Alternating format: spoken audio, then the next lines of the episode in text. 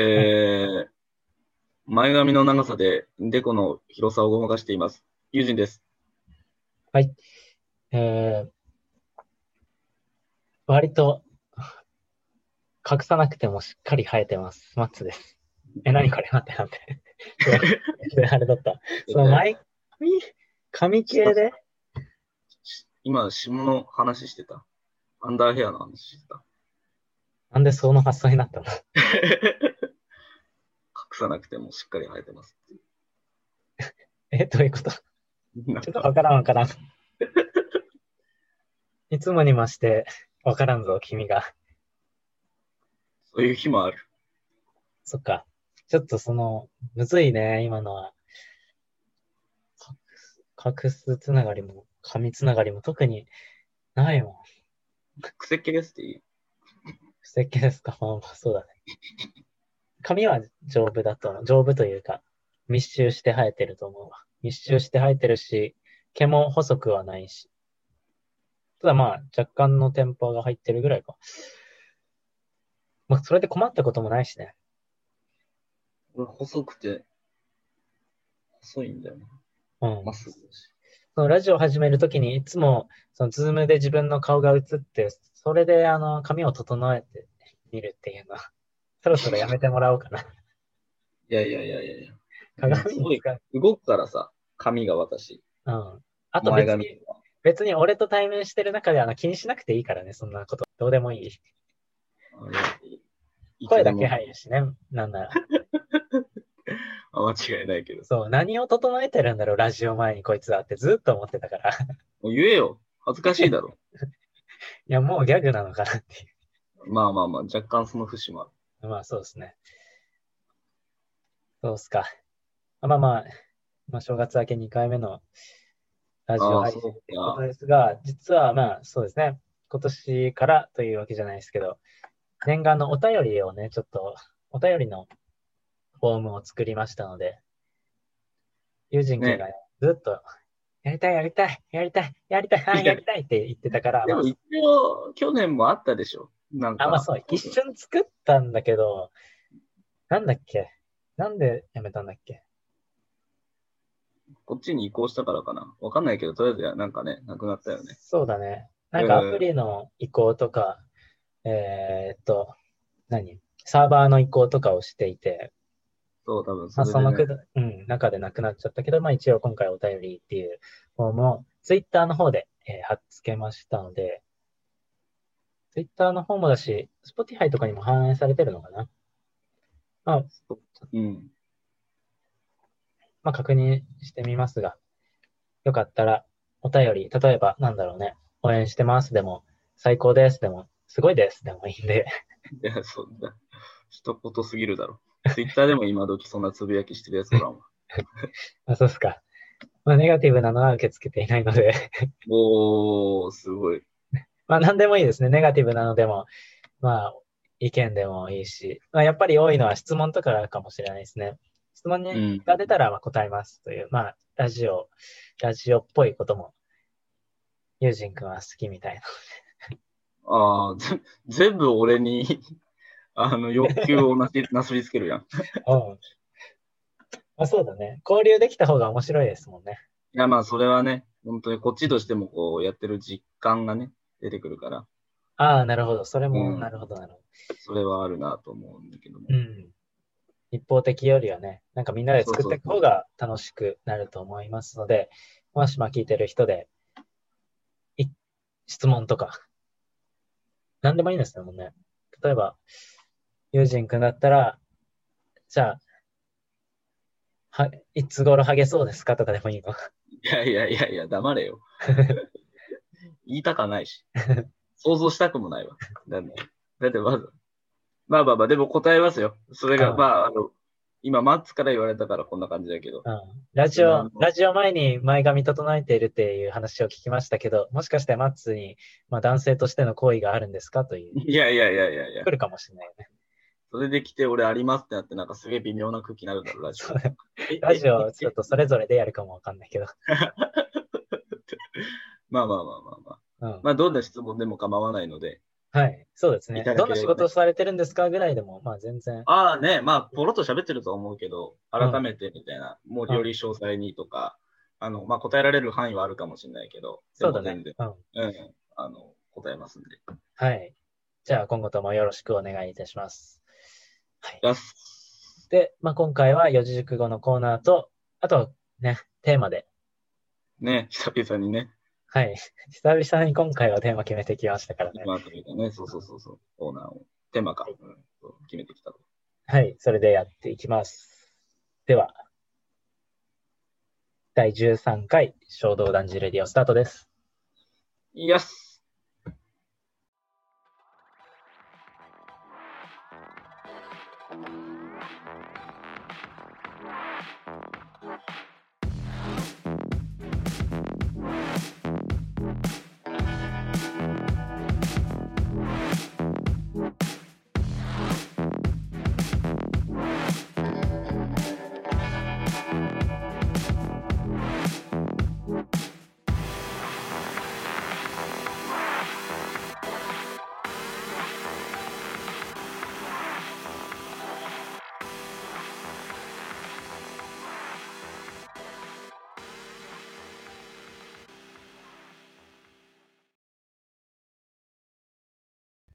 新四字熟語のコーナー、コーナー、コーナー、コーナ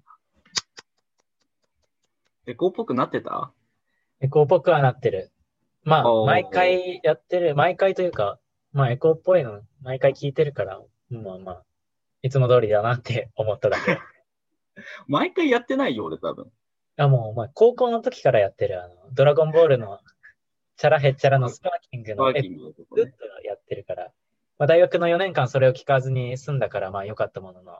いやいや、そんな迷惑してたんなら言ってよ。で、またまった。また始まった。あラジオでもエコー 聞かせてくる、みたいな。はい。ね。セルフエコーでやっておりますけども。はい、今日の四字熟語。はい。まずこの新四字熟語のコーナーでは、えっ、と、ああ俺たち二人で作った四字熟語、まあ世の中にある気になったこと、まあ、えっ、と、あるあるなんかを、えー四字熟語にして発表していくというコーナーです。えっ、と、ピースの又吉直樹さんの、えっ、と、書いた本から参考にして、まあ、もともと又吉さんがやった企画を参考にして今やっています。ということで、はい。今回の四字熟語は、はい。下手エンタメです。下手エンタメ。はい。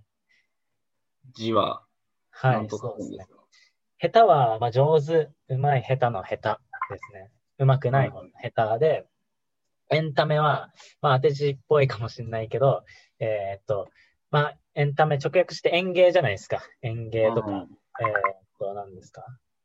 ちょっと LINE がうるさいですよ。ちょっと待って、ちょっと待ってね。ちょっと待って。ログアウトするから。えっと、エンターテインメントを直訳すると、エンターテインメントだよね、エンタメって。そもそも。うん、エンターテインメント。うん。エンターテインメント直訳すると、まあ、娯楽とか、い遊び、息抜きみたいな意味か、エンタメは。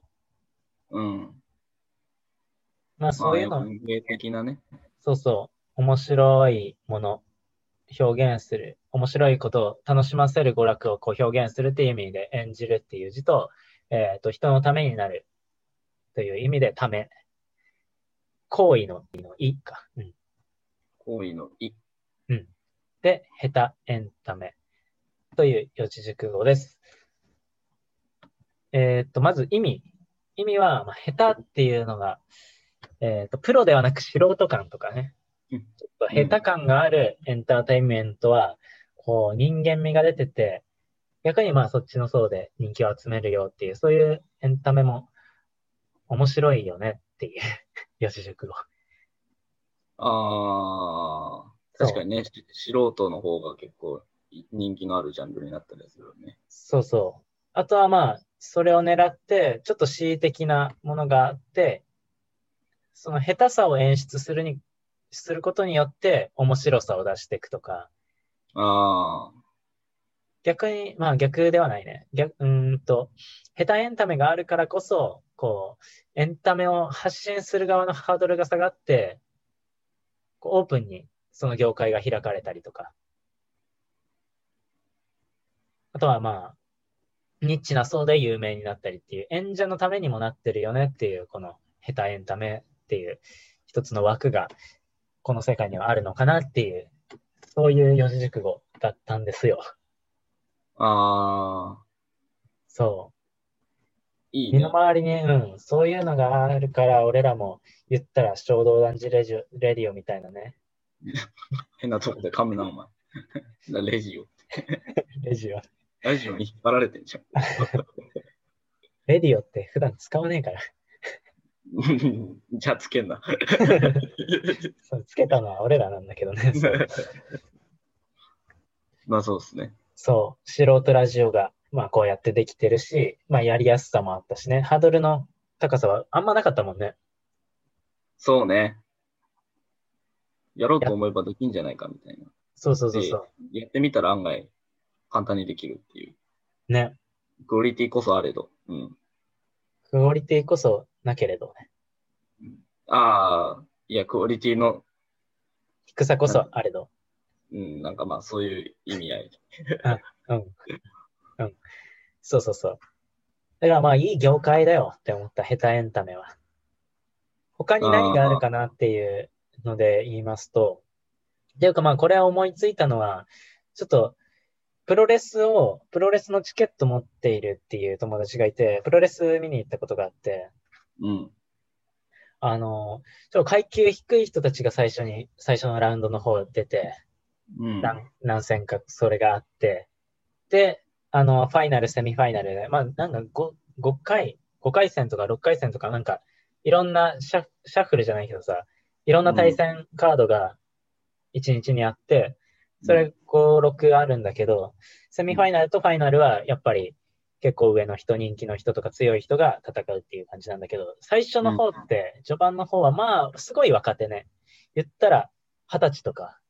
もういいのかな？あの、高卒、中卒はいないだろう。まあ、いるのかな？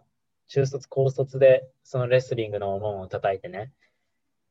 でも3ヶ月とかでリングに立たされるとかも、多分、アマチュア、アマチュアというか、プロレス業界の中でも若い人たちはそういう業界だから、うん。まあ、下手なわけよ。うん、なるほど、ね。そこにも、やっぱり、あの、俺初めて見たけど、ちょ、ニヤニヤしちゃうんだけど、ずっとあの、プロレス見ながらニヤニヤしてたんだけど、そう。変態じゃ いやいや、変態じゃなくて。いや、面白いんだよね。そう。何が面白いかっていうと、えっ、ー、と、プロレスの作りとしては、割と振り落ちがあったりとか、あとは全員に一回スポットライトを当てて、で、まあ結局最終的には、俺どこまで本当なのかなって思うんだけど、まあ戦って疲れて、あの、ダウンを取られるみたいなね、3秒、3秒押さえつけられたら負けじゃん、レスリングって。あとは締められてギブギブってやったら負けじゃん。あはいはい、まあ、そこに至る過程で、例えばまあ、二人、まあ A さんと B さんが戦ってたら、A さんが攻めて、B さんが苦しんでるけど、うん、ギリ、あの、3、3カウントする前にギリ起き上がるとかね。ああ、もう、わざとらしくというかね。そうそうそうそう。ギリに2カウントまでは寝てるみたいなね、なんなんとなく。うん、で、逆に B さんが押さえつけて A さんがギリギリになるみたいな。それを何回かこう、ゆりかごのようにね、こう、ゆりかご？なんて言うんだろう。シーソーのように、シーソーゲームを作ってるわけよ。エンタメとしてね。あとは派手に、うわー痛いみたいな。うわーみたいなね。うん。プロレス見てると、あれ、言語を失ったのかな、この人たちみたいなこと思うんだけど、まあそういうもんだからね、まあスポーツとしては。うーとか、あーとか、うーとか、うーとかで構成されている肉と肉のぶつかり合いなんだけど、まあ、それがもう普段見ないから、ちょっと面白くて。で、さらにその思想ゲームを作ってるんだけど、作ってる感がもう、まあ、見てる人もね、それは分かって見てるんだけど、うん。その、あれ、あららっていうちょっとひどさとかね。うん。あとはレスラーのキャラクターがあるんだけど、ちょっとその演じ方とかマイクパフォーマンスが、マイクパフォーマンスが下手で、ちょっとキャラ崩壊してるとか、もうそういった面白さもあって、ガチのバトルのところの他にもいろんな面白い要素が詰まってるのがこのプロレスだったなって思って。なるほど。そう。ある意味、下手エンタメを取り、まあ取り入れたというか、致し方なく生み出されたのかもしれないけどね。そうか、競技。人口とか、まあ、プロ、まあ、そ強くなくても、マイクパフォーマンス下手でもリングに上がるっていう、そういった商売だから言ったら。うーん、まあでも、それが好きで見に行ってる人とか、やっぱ若い女性のファンさん、ファンとかもいるから、うん。ええまあ、ムキムキの男たちが肉と肉ぶつけ合ってるから、まあ、それはそれでうなずける。偏見が強すぎるだろ。あなんで、もんじゃんムキムキの、いやいや、なんかね、あの、言葉選びが悪いわ。悪意を感じる言葉選び。悪意はないよ、ム全然。キムキの男たちが肉と肉ぶつけ合ってるからってなんだよ。そ そうの殺伐とし語彙力なんですか？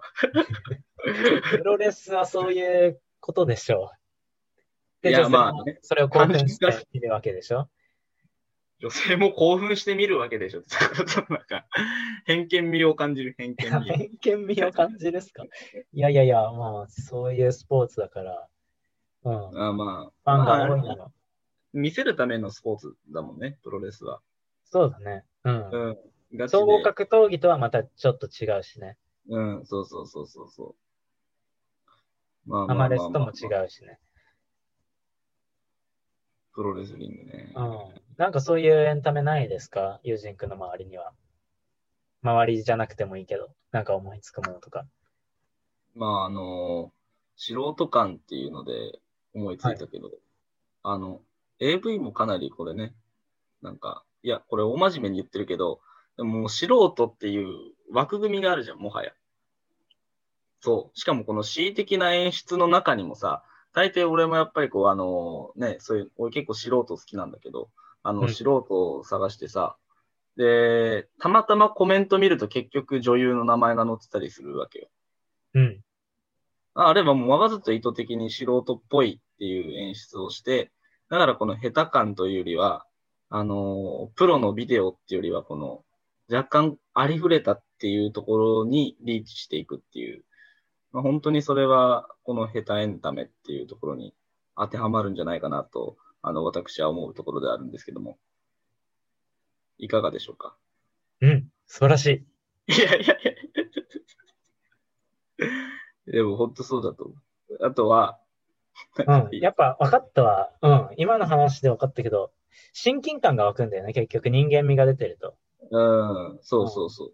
親近感。親近感か親近感イコール、言ったら、まあ AV の話で思ったけど、このイメージがリンクしやすいというかね。そうそう、実体験とね、自分の経験とか自分とうん。身近に感じて、多分、うんユージン君はそういう目で見てるんだ。そっか。あ、だから俺マジコメントに女優の名前出てくると結構下がっちゃう。ああ、結局これもプロかって。あ、あ、そういうことですか。えうんえなんか、すごい、なんか結構えげつない性癖探した感じするけど。まあ、そまあまあまあそんなこと、そんなことないと思うよ。いやいや、弾いてるやん。弾いて、弾いてないよ。いやいやいや。そうね。まあ、人じゃん形成するぐらいには、まあ、そうですね。うん人気もあるそうそし、人間味が出てる。それはまあ、下手の演出によってっていうことですもんね。それは確かそうだね。下手の演出。そうだね、そうだね。に。うん。まあ、あとは、あのーこれまたでもさっきの AV の話とはちょっとち逆に違うのかなと思ったけど、違うっていうか、ただあれも本当にわざとだよなと思ったのは、あのー風立ちぬだ。風立ちぬでジブリ。で風立ちぬに限らずジブリって結構さ、プロの声優じゃなくて私の話ですか？え？立ちぬじゃねえんだよ、お前。あ、ごめん。ユージン君はそればっか言うから。違う、今のはマジで真剣に話そうとしてたじゃん。完全に。はい。誰。誰が風でそれを感じるんだよ。まあ、風水差しちゃ。いやいや、とんでもない。濡れ場ということで水差しちゃってすいません。うまくないぞ。あのー風立ちぬの声優にさ、あの、主人公の声優が確かあの、エヴァの監督の庵野秀明だったんだよね。ほう。あれ？声優が？声優がですか？声優声優。うんで、もうなんなら、あの、あれでもないから、なんていうの？俳優ですらないからさ、うん。ほら。で、だからすっごい聞いてるとね、違和感すごいんだよ。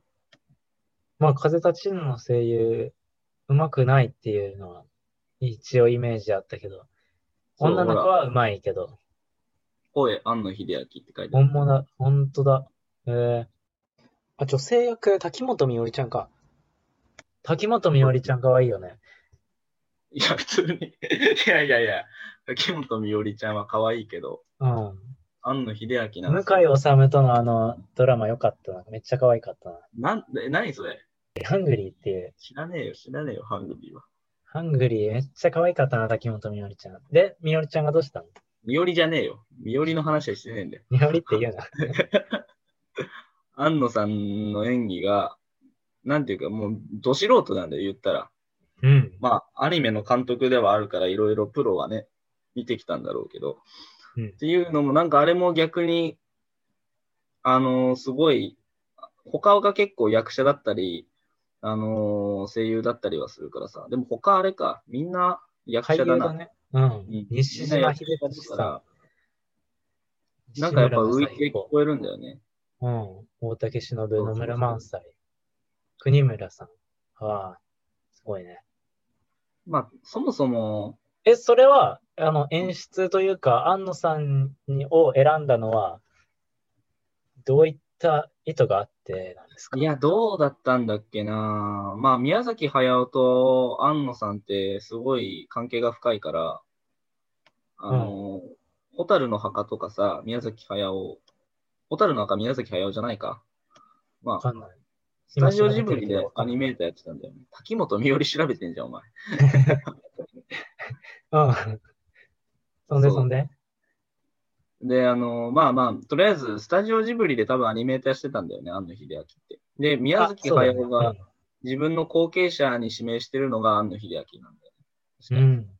そう。っていうのもあってなんか選んだんじゃないか。なんか、そんな選んだ意図みたいなの語られてたのかわかんないけど、なんかだから俺もちょっとあんまりなんで安野にしたのかは、あのーわかんないんだけど、ただなんかね、風立ちぬの、そもそもアニメ自体が結構変わった作り方されてて、あの、うんこ効果音が全部ね、口、あの、人間の声とか口なんだよ。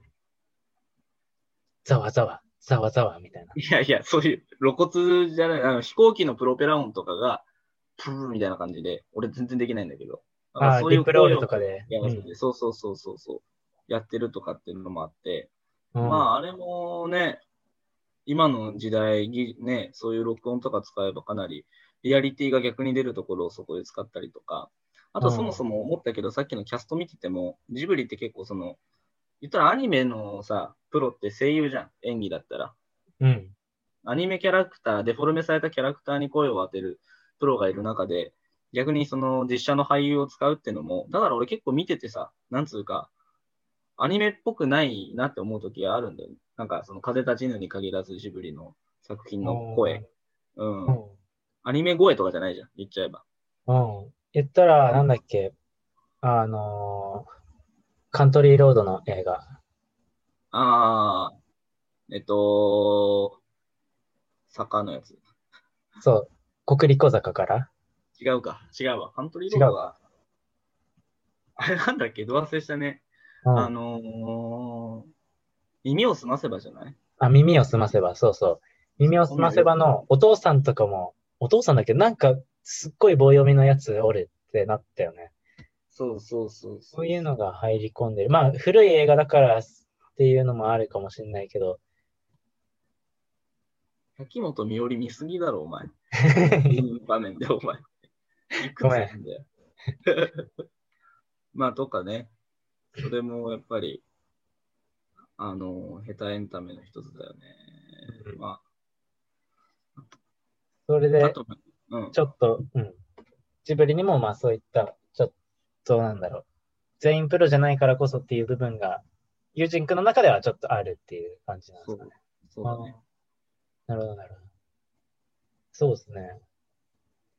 あともう一つ言ってたのが、アニメのさ、リバイバルって結構あるじゃん。リリバル？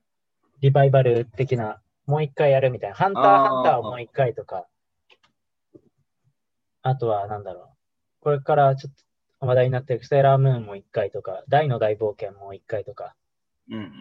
いろんなアニメが、古いアニメでヒットしたやつも一回、まあ、撮り直し、撮り直すというか、まあ、まあ、リメイクするみたいな感じね。そうそうそうそう。まあ、それで言ってたんだけど、これ知り合いの人が、まあ、ちょっと気になってて言ってたんだけど、やっぱ古いアニメがいいっていう人が何人かいたんだよね。そういう人が。んまあ、理由は、あの時のあの声優さんが好きっていうのがあるし、うんうんまあ、それが多分大きいところだと思うんだけど、ある人はなんか、古い声優さんなんだけど、ちょっと、若干棒読み感があるとか、ちょっと下手なところが、逆に、その何演じてる熱が出てるというか、ああ、なるほどね。そうそう。なんか人間が頑張って演じてるっていうのが出て、そこも好きなんだよみたいな話をしてて、あこれもまあ、言ったら下手エンタメかなとはちょっと思った。ああ。確かに確かに。そういうのある？なんか。そう、フュード？まあ世代的には俺らはね、もう新しいのから入ってる感はあるけどね。古いアニメな。俺はあんま古いアニメ、単に古いの見てないから。そうだよね。まあ、鬼太郎が新しくなった時、ああ、はいはいはいはいはい。うん目玉の親父がもう 最強すぎるだろ。野沢雅子目玉の親父、親父は野沢雅子じゃないよ。あ、え？あんに変わったのね。そう、変わったの。そうそうそう。あ、そういうことか。そう、だから、もう、え？ー、強いじゃん、目玉絶対、この目玉はって思った。完全にあ野沢なんだ、やっぱり。そう、完全に野沢。完全に スーパー目玉親父。いや、スーパーサイヤ目玉親父とか。そう。シュイシュイ、シュイシュイなってるわ、絶対。オーラが。まあ、確か頭に隠れきれてない。鬼太郎の頭の中に隠れきれてない。気が強すぎて。に。設定的にも目玉親父ってめちゃくちゃ強いんだよね。あの、妖怪の中で。え？え？本当？妖怪の、た俺ごめん、うろ覚えだから、ちゃんとみ、あの、皆さん自分で調べてみては欲しいけど、いやいやいや確か、いや違うよ。あのね、鬼太郎は、鬼太郎自体が強いわけよ。うんあの、妖怪の中でも。っていうのもなんかその妖怪の中ですげえ強い一族なんで、確か。で、なんでお父さんはなんか、なんなら本当は死んじゃってるんだけど、本当はあのね、体があるんだよ、お父さんにも。そりゃ。ないよ。いや、あるあるあるよ。鬼太郎の親父だから、さすがに、あ、あそこからこう生まれてくるっていうよりは、あの、お父さんとして体があるの、海坊主みたいな絵だった気がしたけど。でえその片目だけ死んだ後に、あの、鬼太郎をこう、み、あの、見守るために出てきたっていう設定だったんです。ーああ、そういうこと。へえただ、ドロって目が溶けて、ポロって出てきたシーンしか覚えてないよ。ゲ、まあいいや、それは。ゲ、ゲ、ゲのゲ。確かね、確か。うん。ただまあ、実際、今は戦えないんだよね、多分。だからクソ雑魚だったもん。て敵にすぐ負けるけど。あそりゃそうだけどね。あの、目玉だけで戦ってもあれだから。えー、そうか。まあまあまあ。え？なんで鬼太郎出てきたんだっけ？知らん。あの、古いアニメの話になったんでしょ、声優から。で、野沢雅子だと残る。うん。だから、滝本美織見んなって、お前。あの、好きあらば。まあ、なるほど。ということで、まあ、エンタメ業界には下手感が出て、逆に面白さだったり、出てくるものがありますよということで、下手エンタメ。まあ、ここから見つけたら下手エンタメありましたと、まあ、お便りにでも送ってくれたら嬉しいです。まあ、そうですね。うん。まあ、今回の、えー新四字熟語は、下手エンタメでした。した。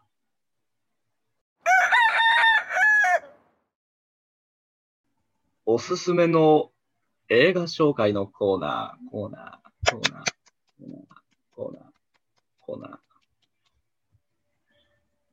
なんとかエコーが聞こえないように拍手を入れたんだけど、いやいや、いいよ、別に。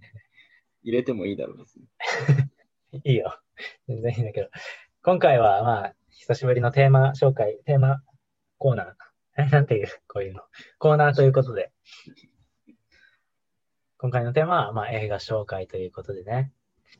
ちょっと、やっぱ自分がおすすめするものとか楽しいと思うもの、紹介してうん。嬉しいじゃないですか。うん嬉しいじゃないですか。と言いますと。いやいや、人が面白いと思うものをね、ちょっと聞いて、自分まあまあ、確かに大事だわ。嬉しいじゃうん、ないですか。どっちから、どっちから？行くどっちから。あまあ、そうだね。どっちにします？じゃんけんしよう、じゃんけん。じゃんけんね。最初はグー、じゃんけんぽい。あいこでしょ。う後出しじゃね？今の。いや、ずれてるね。まあ、ズームだからね。え、俺完全に同時でやったよ。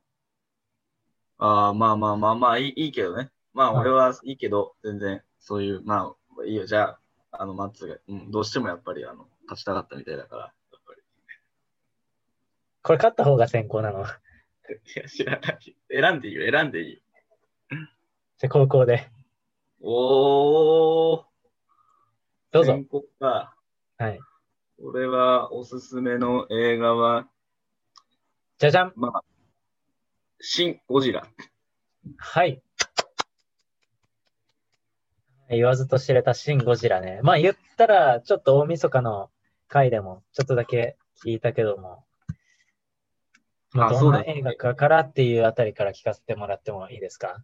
そうだね。シン・ゴジラは、あのーまあ言ったらゴジラの映画なんだけど、多分ね、シン・ゴジラはや、5年前か、16年だから、5年前の映画にはなるんだけど、うん。こう、まあ、当時結構まあ割と話題にはなったと思うんですけど、多分結構見てる層って結構、なんていうか、偏りがあったと思うんです。だからまあ見てない人も多多いかななんて思ってるんだけど、勝手にね。勝手に。うん。でまあ、ゴジラ映画っていうと多分一般的にどんなイメージかは、まあ人にはそれはよると思うんだけど、結構こう、子供の、子供向けの怪獣映画とか、で、実際今までのゴジラ映画ってそっちの側面が強かったんですけど、今回のそのシン・ゴジラっていうのはそのゴジラができた原点に立ち返って、あの、このある意味、まあ当時平成だったんですけど、この、まあでも現代でまたゴジラを復興させる的なね、そういうテーマで、あの、安野さんと、もう一人監督の名前忘れ、樋口さんだっけな、監督がタッグを組んで、あの、作られたゴジラっていうはそれが結構だから、あの、個人的にエヴァンゲリオンも好きだったから、あのい。秀明ね。野秀明大好きですね。今日ももう一回すでに出てるからね声優として。そうそうそうそうそう。だから、あの、結構すごいそれで興味深くて、あと俺子供の頃結構その怪獣映画とか、それこそヒーローだったら俺仮面ライダーよりウルトラマンとか、あの、こう巨大なね、いわゆるその、つぶらやプロの作品が好き好きだったから、はいつぶらやプロダクションのウルトラマンとかゴジラとかも見てたから、すごいそれで興味湧いちゃって、まあ見に行ったんですけど、なんていうかね、あ、映画館にってことで。そうそうそうそうそうそう。なるほどね俺。だからもう、シン・ゴジラ多分、その後アマプラでも2、2 3回見てるから4回ぐらい見てんだけど、ああ、あと東京湾に行って実際に見に行ったしね。いや、出てねえよ、ゴジラ、お前。あ、出てないっけ？あ、そ。緊急事態宣言じゃ済まねえわ、あんなの。まあまあ、言ったら、今回の、まあ、緊急事態宣言もだし、その地震とか災害とか、あとは有事の時のイメージを、もう実際に持ってほしいっていうのは、あっての映画だよね、あれは。いや、そうだね。有事の際のイメージっていうか、まあ、要はやっぱりその、これ面白いのは、ゴジラ、初代ゴジラって見たことある？ゴジラシリーズは残念ながらのアメリカ版のしか見たことないんだよね。はい。そう、日本で初めてゴジラが出たの多分1956年か5年なんだけど、ごめん、ははっきりは覚えてないんだけどね。うんあの、要は戦後間もない時期というか、まあ45年に終戦してから、で、復興を遂げてきてからできた娯楽映画で、でテーマは、ゴジラってそもそもどういう設定だったかっていうと、初代ゴジラって。あのーこの世界での核実験が行われてて、それで太古の恐竜が目覚めちゃって、東京を襲ってくるっていう設定だったんです。あであ。要は、軍し、軍の核、この軍核競争で、うん。あの、核兵器をみんながこう、世界が競って作る中で、海の中で水、水爆実験をした結果、あの、はい。ゴジラが目覚めて東京の街を襲うっていうような設定で、で、あの、当時の時代背景って、まあ、戦争が終わったんですけど、その後冷戦になって、アメリカとロシアが実際に、あの、核実験を行って、で、日本の第五福竜丸。争をしてた時代っていう感じそうそうそうう。そうそう。はい。で、日本の第五福竜丸っていう船が、あのー核の雨に打たれて、で、はい。結構日本でも反核の運動が起きてた時期に、そういう結構メッセージもあるというか、なんか、娯楽映画ではあったんですけど、でもどっかにはこの、あのー核、核爆弾うんに対するそういうメッセージ、反対的なメッセージも含まれてたのがゴジラ。誕生の背景には、まあ、あると言われてるんですけど、うん。戦争が、うん。そうそうそうそう、戦争が、戦争が起こるかもしれない、その水爆というもの、兵器自体への反対と、あとは水爆によるその環境への汚染だったり、それこそ第五福竜丸みたいに人体への影響だったり、まあ他の国が困っているっていう、そういった社会背景もあってっていう感じですかね。そうそうそう。はい。ただその時代が下るごとにゴジラってそういう社会的なメッセージがだんだんこう薄れていく。ゴジラ対メカゴジラとか、あの、ゴジラ対モスラーとか、こう怪獣を戦わせて、どっちかっていうとその怪獣映画として、で、見てる層も結構その子供たちが多くなっていったりとか、だから最初のゴジラって別に子供のためだけの映画とかじゃなかったんだけど、はい。だんだんだんだん、で、時代も下っていくと、あのー本当に出てる俳優とかもそんな、なんていうかな、あのーちょっと言っちゃえばそんな有名な俳優ではなくて、みたいなはい。感じで、あの、使われてて、で、なんか、俺ちっちゃい頃とか見に行ってたのは、なんかもうあの、ハム太郎と多分同時上映されてたのは。ああ、あったね。ゴジラの着ぐるみを着たハム太郎のフィギュアをもらえるみたいなね。そうそうそう。ありましただからそういう風にだんだんなっていってたんですけど、で、そこで、安野さんが、安野さんとその監督が、もう一回このゴジラの原点に立ち返る的なところだったんですけど、面白いのがこの、例えばそれが、そ同じ初代ゴジラと同じように、核兵器に対してっていういう問題提起よりは、現代での、ある意味、社会に問題提起みたいなところがあって、っていうのもやっぱゴジラ、新ゴジラと初代ゴジラ、共通点と相違点はあるんだけど、うん。結局、まあ、あんま長々と言ってもあれだから、一言で、シン・ゴジラの、あの、問題提起は、やっぱり、一つは日本だったら東日本大震災うん。っ。ていうのが、やっぱり大きいのかなっていうか、見てても、あの、うん。かなりゴジラがね、東京湾から上がってきて、濁流に飲まれるシーンとか、あの、で、もう一つは東日本大震災で起きた原発事故。うん。えーシン・ゴジラって、まあ、シン・ゴジラに出てくるゴジラって結局、核を食べる、核、核エネルギーで動いてるから、で、そうそうそう、かあの巨大な体の動く原動力は何なんだって言ったら結局、あの、核、うん。原子力だったっていうのがこう判明して結構あたりが大騒ぎになるような場面もあるんですけど、うん、で、だから結構その東日本大震災を割と下地にされてるんじゃないかっていうふうに言われてた。で、それもまたもう一つは、今までのゴジラ映画はメインはもう怪獣がわーってこう戦う。モスラとキングギドラが出てきてこう戦うとか、うん。どれだけゴジラがこう出てきて街を破壊するかとかも、うん。ゴジラの絵がほとんどだったのが、シン・ゴジラはよく言われたのは会議が多すぎた。さっき冒頭、うんマッツも言ってくれたけど、結局国がどう対応するか。で、それを作る、あの、その映画を作る上でも、安野さんこだわったのは、実際に国だとこういう場合どうなるのかとか、セリフとか、全部それ取材したらしいんですよ。だから、あの、自衛隊のとが、もし、あの、銃器を発射する場合、どういう号令が出るのかまで、あの、立川で取材して作ったって言われてるんだけど、だから結構そういうリアリティをさらに追求して、会議とか何が起きるか、あの、シミュレーションした。だからなんかある意味、初代、すごいちょっとまとめて言うと、初代ゴジラが、その、核兵器の、なんていうか、あのー核兵器を象徴とした怪物だったのに対して、うん。あのーシン・ゴジラは、こう、自然災害、また、あのーそうだね、自然災害で起こる事態を象徴した怪物になってるっていうのが、対比してみるとさらに面白いっていうのがうん。うん結構メッセージ性がね、うん。メッセージ性というよりはなんか、あのーなんかただ面白いというか、リアルさがあるうん。なんか絶望感がすごかったんだよね。あの、見た人わかると思うけど、ゴジラが、あの、アメリカの爆弾をさ、こう、当てられた瞬間に反撃するために、あの、紫の放射能の光線をバーって出して、で、その後炎が出て、東京の、あの、街が一瞬で火の海になるシーンがあるんだけど、うん。あの絶望感が、そうそうそうそうそう、あの絶望感が、まあちょっと言い方が不謹慎ではあるけど、ちょっとやっぱあの東日本大震災の時の絶望感にもリンクするなって思っ個人的には思ったっていうか、はうん、こ怖さあ。うだっていうか、一瞬で全てが飲み込まれる怖さがこう表現された、すごい面白い作品だなと思いました。うん。丸。いいですね。もう、確かに、もう一回見てみるっていうのは、いいかもしれないね。俺は聞いてて。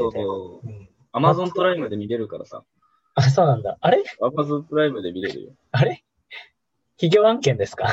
いや、違う違う違う違う。別に無料だから、あれ、有料じゃない。しかも無料で見れるからね。ダあウンロードしてる人は見たらいいよ。別にダウンロードしなくてもいいし。ダウンロードは、え、1000円かかるよね、月額。あ、1000円だっけ？ああ、500、500。あ、500円。うん。まあ、企業案件ですか？企業案件じゃない。まあ、で、気になる人は別にビデオ屋でレンタルするでもいいと思うけど。そうだね。確かに、シン・ゴジラは私も見ましたけど、改めて、2回目見るのと3回目見るのと、あとはちょっと、まあ、震災からちょっと遠のいた今現在、もう一回見てみるのと、まあコロナもまあ、ある意味災害だしね、うん、この状況で見るのと、ちょっともしかしたら考えさせる、考えさせられる部分があるかもしれないというか、まあほとんどそうだと思うので、うんこれは私も、いえ、いいプレゼンですね。はい。じゃあ、はい。まあ、作るのありがとうございました。おすすめここでは。ページをめくる音が入って、ああ、言っちゃうんだ。めちゃめちゃ、はい。めちゃめちゃメタ、メタ表現する。じゃあ私からの映画の紹介は、ザ・エレクトリカル・パレーズです。おー。タンタラランタンタンタラランタンタラランタラああ、はいはいはい。まあそうですよね。これを聞いて思い浮かぶのはエレクトリカル・パレードね。うんディズニーランドか？ランド？シーモまあシーモかいや、知らん。まあ、夜、パレードがね、いろんなキャラがまあ夜のパレードと言われるそのエレクトリカル・パレあーズるあれ。と、まあちょっと関係してくるんだけど、あ、関係してんだよ、やっぱり。聞いたことある？ちなみに。いや、俺初めて聞いた。映画の名前ってことでしょ？そう、映画の名前。うん、初めまて聞いた。あそうだよね。これ実は、えっ、と、芸人さんの YouTube、ニューヨークっていう芸人ご存知ですか？あー、M1 にもね、残ってたし、キングオブコントにもそう残ってたね。そうそうそうそう、M12 回連、2, 2年連続出て、で、キングオブコントも今年出てっていう、まあ今、若手の中ではかなり勢いのある、まあ芸人さんなんだけど、屋敷さんと島さん、どっちも。名字が珍しいよっていうことでやってるんですけれども、みたいな。まあまあ、それはあるだろう。ね。まあ、彼らの YouTube チャンネルの中で、突如として、ポンと2時間映画がアップされたの。えー、あ、そうなんだ。そう、YouTube の中で2時間映画が急に上げられて、え、えってちょっと話題になった。芸人の間とか、エンタメ業界の中でもちょっと話題になったんだけれども、そう。で、この映画は、まあ、ニューヨークの2人と、あとは作家さん、構成作家をされている人、奥田さんっていう人が3人で作った映画なんだけれども、ちなみにあの、ユージンくんの学校とか中学校とか高校で、スクールカーストみたいなの、まあ話飛ぶかもしれない。あありましたか？ー。まあやっぱね、あんまりね、俺のスクールカーストとか、好きじゃなかったけど、どうしてもやっぱあったよね。うん。なんかどの立場にいたかな、みたいな。まあ、いた、多分ユージン君は陰キャだから、あの、すごい端っこにいたんだろうけど、いやいや、 top of top、top of top よ。 top of top あそう。俺はもう、そう、スクールカーストのてっぺんに立つ男だったから。うん。そっかそっか。まあ、それを信用するよ、じゃあ。もう、君しか情報源ないから。まさにその top of top の人、ああ、カーストの top of top の人たちの話なんだけど、まあ、その人たち、その集団を、集団があることで周りの人も巻き込まれていく、そういったドキュメンタリー映画になってて、これドキュメンタリー映画なんだよね。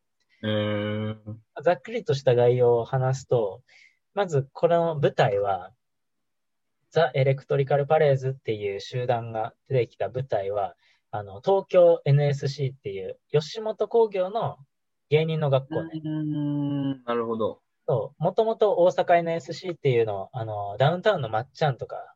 が入ってて、まあ、浜ちゃんもなのかな。ダウンタウンが第1期ね、大阪の1期っていうと。うん。で、まあ、まっちゃん入ってたし、その後、まあ、4期か5期だか3期だか、今田耕司とかね、出てたから、はいそううんそう、大好きです。もう、言ったら芸人のトップ張る人たちが、その NSC 出身っていうことで、で、いろんな芸人さん目指す人は、この芸人の学校に入るうんっていうのが結構吉本の流れなんだけど、これ東京の NSC っていうのが、確か俺らの生まれた年ぐらいにできてて、96年ぐらいかあ、な。そうなんだ。大阪がやっぱスタート早くて、それこそまっちゃんとかの時代だからね、だいぶ昔なんだけど、で、東京の一期とかが品川庄司とか、あ、そうなんだ。そう、え3期2期とかでトータルテンボスとか、それこそロバートとかね。ー、あロバートで話したいことあったんじゃないっけ？あ、ああ、ロバートで話したいこと。いや、結構話だいぶもう、あれ、あれなるからな。ロバートね。ロバートの、いや、へ、下手エンタメの話だから。下手エンタメの話だよ、だって。ロバートのコントでそういう下手を演。じあたのがあったよ。うんあったあった。あったんだけど、うんなあそれは、じゃあロバートの、おエンディングトークにしよあ、オッケーオッケー。う。普通に思いっきりあっちの話戻るから、なんか多分。あ、それこそ東京 NSC で言ったら5期にピースね。又吉さんとああ。君は。ピースが、まあ東京あ、。そうなんだ。そうなの。実は、あの、関西出身でも東京 NSC に入る人もいるあ、確かに確かに。まあそういう感じだから、割と東京は出来たてと言っちゃ、まあ、できてまあね、過過言ではないかもね。そうそうそう。で、その東京 NSC の17期に突如現れたグループ、グループというか集団がザ・エレクトリカル・パレーズで。で、これなんだけど、この芸人の学校 NSC では、まあ、お笑いのネタ見せっていうのがあって、みんなの前で芸を披露する。そういったのがあって、それでクラス分けがされるんだよね。うん、うん A クラス、B クラス、C クラスみたいな感じで。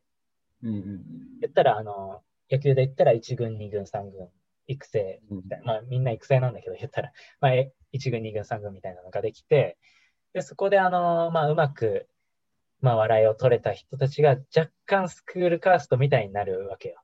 うーん。そなるほどね。う。A クラスの人は A クラスと結構つるむようになったり、まあ C クラスはまあ、C クラスでつるむようになったりとか、そもそもまあ芸人は割とつるまないっていう習性が強いかもしれないんだけど、うん。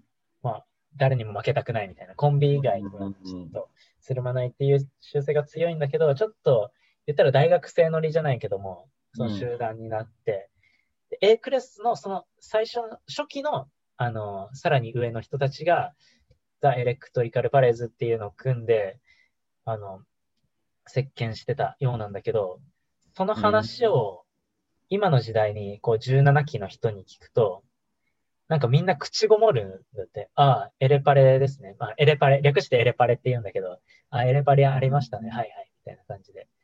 ちょっと僕たちは知らないんで、みたいな。あ僕たちは違いますよ、みたいな感じで、みんな口ごもる。それこそあの空気階段とかわかる？うん。でキングオブコントの、そうそう、モグラと塊でやってるうん コント、まあ、キングオブコント2回ぐらいは出てるか。空気階段とか、あとは M1、こちらも2年連続出場だけど、あ決勝進出だけど、オズワルドとか。うん。オズワルドなんかも出てるんだけど、まあ、その人たちに話を聞いていって、で、最終的にそのエレパレの人たちまでのインタビューにも成功するっていう。おー。で、一組一組だったり、一人とか、一人一人インタビューをしていく、そのドキュメンタリー映画タッチでインタビューをこう、つなげていくと、だんだんそのエレパレっていう人たちがどんな集団だったか、うん。で、構成してた人、エレパレを構成してた人とか、あとはエレパレに引き抜かれた人、うーんお。もろいからお前エレパレ入れや、みたいなね。えー。あとは周りから見てて、あのエレパレという集団なんか異様で、ちょっと気持ち悪いなって思ってた人とかね。うんうんうんで、いろんな人の証言からエレパレをこう深掘りしていくっていう話なんだけど、前段階の情報で、そのエレパレはどうやら、あの、T シャツをね、自分たちで作って、うん。うん、コンビ名なんかも入れて、このマークがあるんだけど、ああ、本当だ。そうそう。あとは、テーマソングがどうやらあるようだぞっていう。うーん。それも旗から聞いたら、まあ、気持ち悪いなって思う人もいるかもしれないし、うん。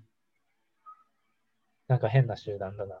でも、まあ、実際、エレパレの中の人たちは、まあ、楽しそうにしてるしね、言ったら。うーん。うん。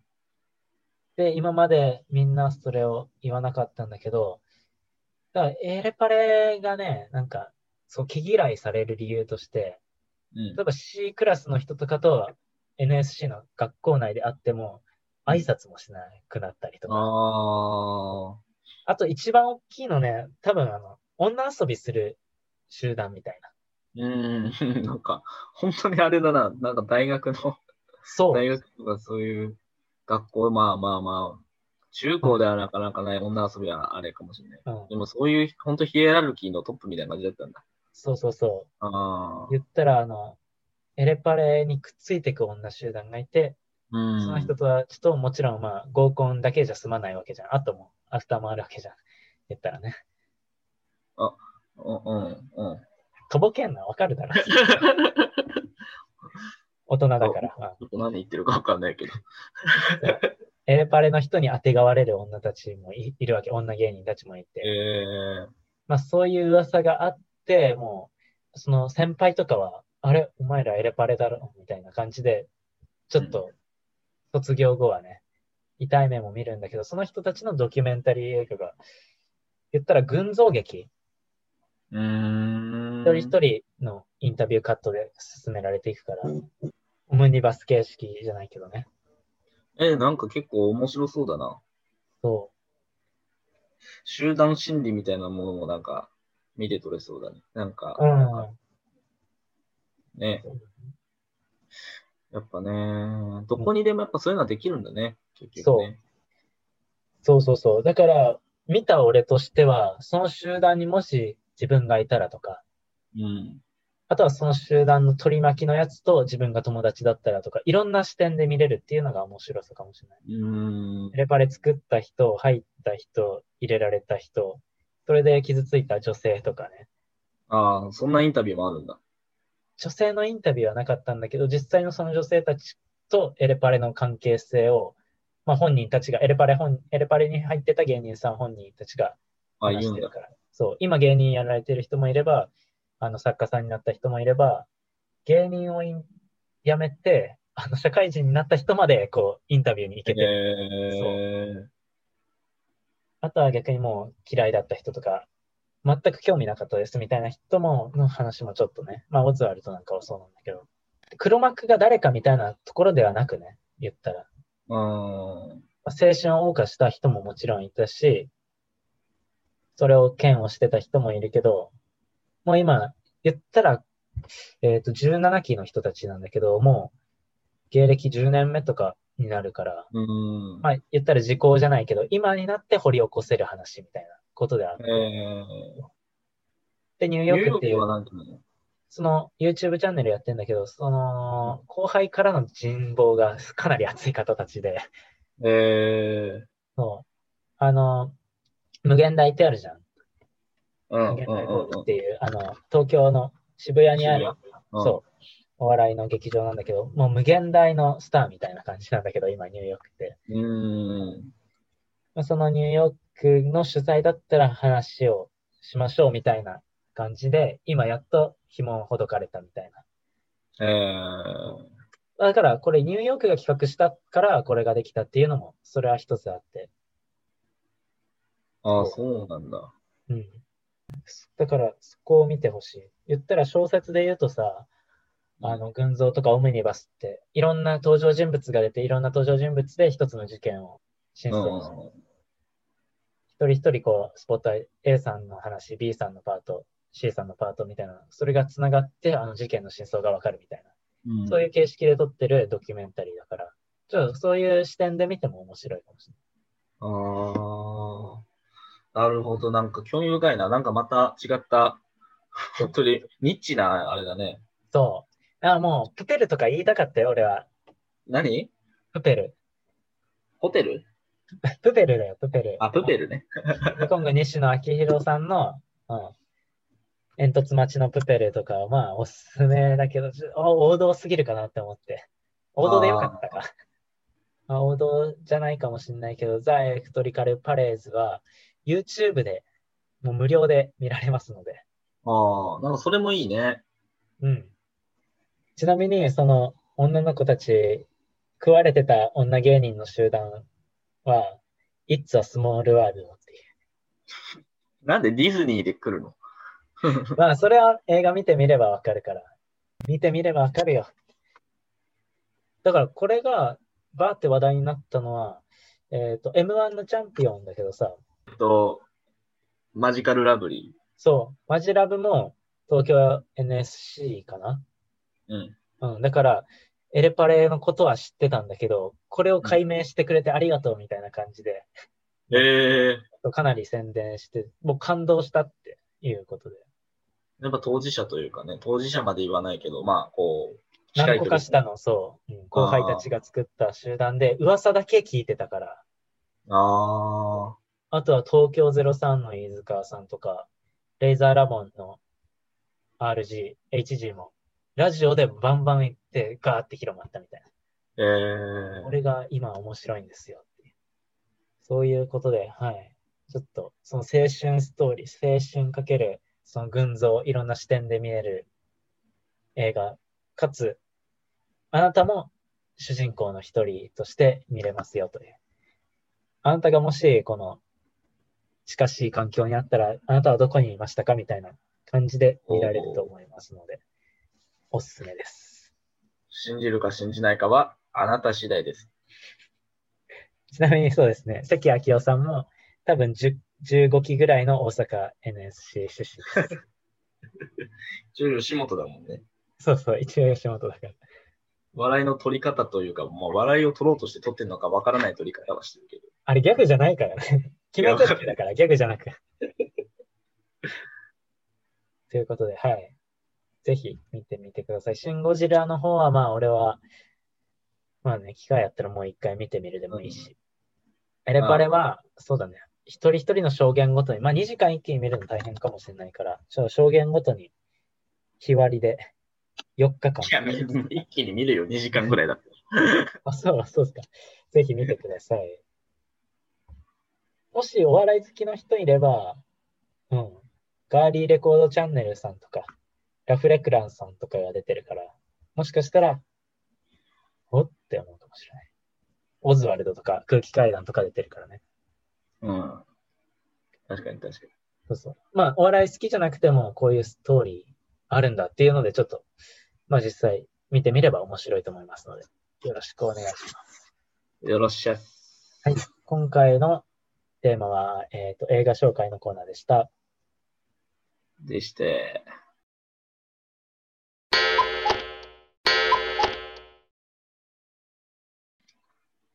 はい。ということで、今回はおすすめの映画紹介ということでしたけども、どうでした？か、はいいや、でもなんかやっぱり、なんだろう。特に紹介されたエレパレに関してはさ、うん。全然知らなかったから、うん普通にね、なんか結構見たいなっていう映画が増えてよかったなって、なんかめっちゃ人並みな感想ではあるけど。本当に思ってる？それいやいや、でも結構割と思った。なんか、ああ、そんなんだって結構なんていうの？ニッチなやつじゃん。YouTube で上がったとかさ、こう、今世に出てる、ね、ネタフリーとかね。そうそう。これでなんか、鬼滅の刃って言われたら、俺もうマジで退退出しようかなと思って あそうだね。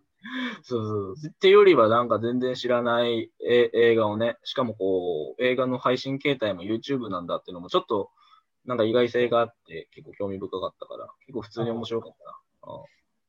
ああ、ありがとうございます。そうだね。それはやっぱり、まあ、俺がどうこうっていうよりも、ニューヨークさん行ってください。ニューヨークさんの YouTube を聞くことで、それは還元して、見ることで還元してあげてください。考えとくわ。なんや、なんや、それ。はい。そうですね。映画に、まあ、シン・ゴジラに関しては、まあ、さっきもちょっと触れたけど、俺もまあ、一回見たから、もう一回見る。タイミングで見る。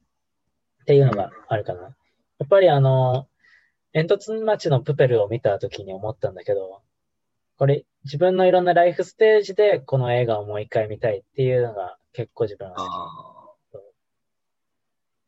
今、社会人2年目の俺が見る映画と、プペルと。もしかしたら大学の時見てたら、こうまたね、変わった、変わってたかもしれないし、1年後見たら見方がまた変わってるだろうし、あ。うーん。はい。そういった映画の楽しみ方もあるんで、こう一回ポッキーにならないっていうのが、まあ何でもそうかもしれないけど、小説も意外とそうだし、あとはビジネス系の本もそうだと思うし、一回ポッキーにならないで2回、3回こすり倒すっていうのが人生を豊かにするのではないかなと思います。マッツでした。おお急に。突然、突然の終幕。粗品風に言うな。それもうみんなやってるわ。昨日会ったやつも言ってるわ。あ、やっぱり。